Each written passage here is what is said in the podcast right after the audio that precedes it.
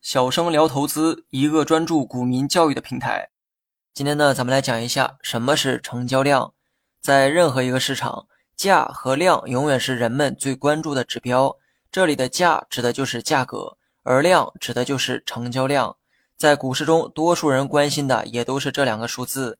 不信呢，你可以问一问自己，是不是每天都盯着股票的价格呢？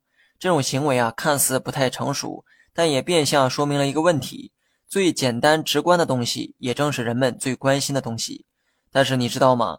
价格的背后都是由交易决定的，也就是先产生交易，才有了价格的变化。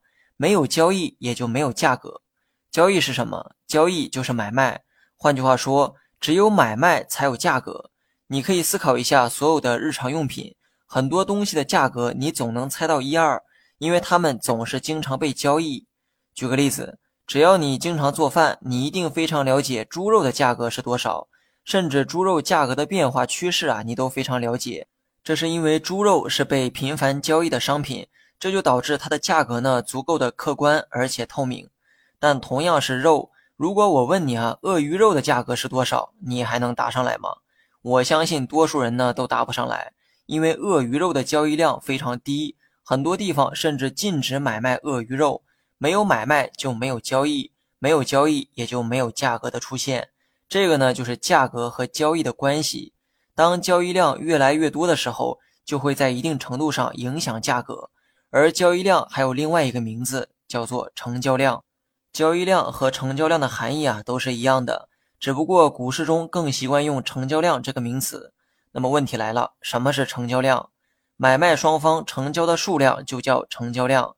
假如我是卖萝卜的商贩，小明呢从我这里买了三颗萝卜，此时我的店铺成交量就是三。股市中呢也是相同的道理。假设某只股票当天的成交量是一百股，这说明呢当天有人卖出了一百股，同时呢也有人买入了一百股。这句话呢，隐含着一个重点哈，那就是成交量等于卖出的数量，也等于买入的数量。这是很多小白们容易理解错误的地方。学习更多实战技巧，你也可以关注我的公众号“小生聊投资”。有人会觉得买入数量是一百，那么卖出数量也是一百，成交量就应该是二百才对。但实际上这是非常错误的理解。因为成交的本质是互换的一个关系，有一百股成功的被卖出，就说明有人成功买入了这一百股。那么一百股从一部分人手里转到了另外一部分人手里，这其中一百股的数量啊，并没有发生变化，所以成交量等于买方数量，也等于卖方的数量。某只股票的成交量是一百股，此时呢，有人问你该股买卖的数量分别是多少，你可千万别回答买卖各五十。成交量一百股本身呢就是问题的答案，意思是有一百股被卖出，而它能成功卖出，就说明有人买走了这一百股，所以正确答案是买卖数量各一百股。有机灵的小朋友可能会这样问：如果某只股卖出的数量是三百股，但买入的数量是一百股，那么成交量是多少呢？